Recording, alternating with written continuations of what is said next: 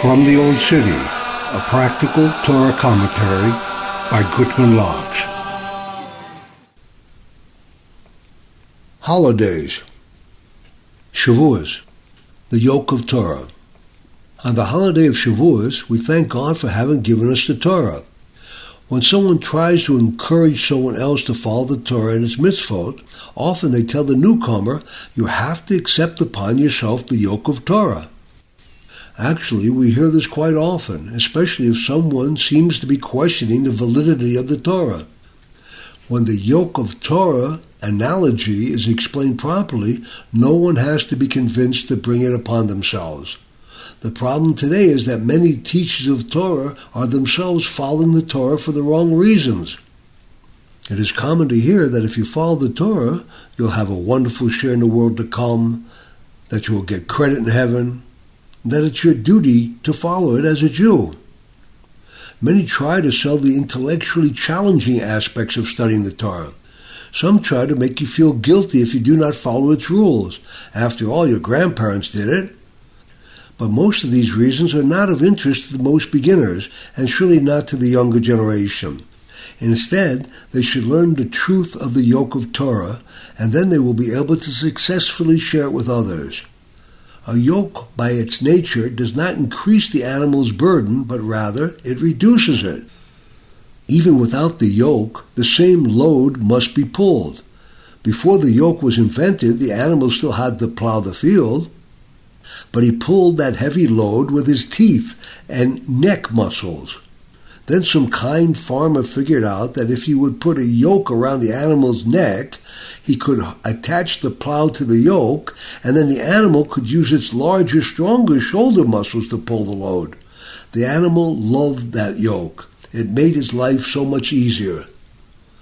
The field in this illustration is life, with all of its requirements. Each of us has our individual, personal burdens that life seems to impose upon us.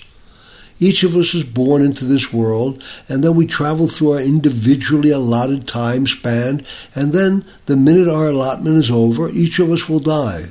No one escapes. With or without the yoke, as long as we're alive, we're going to have to go out into the field to find food and satisfy our other requirements.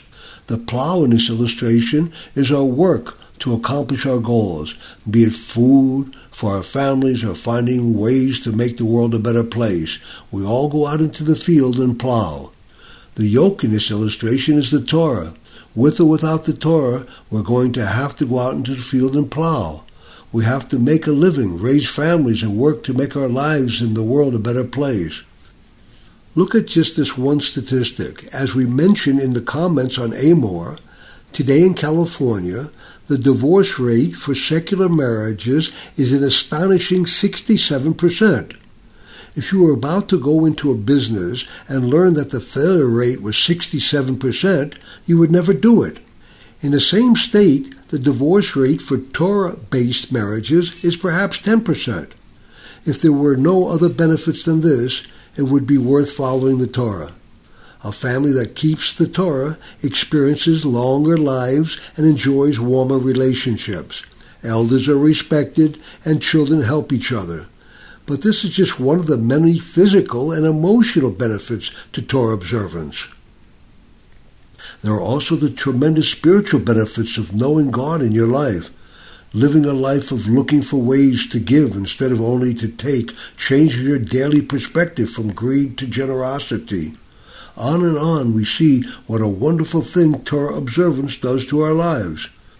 Hey, there's even a promise for a great life in the next world, too. But even if there would not be such a thing as another world, right here and now, there's a great reward to plowing with the yoke instead of with your head and teeth.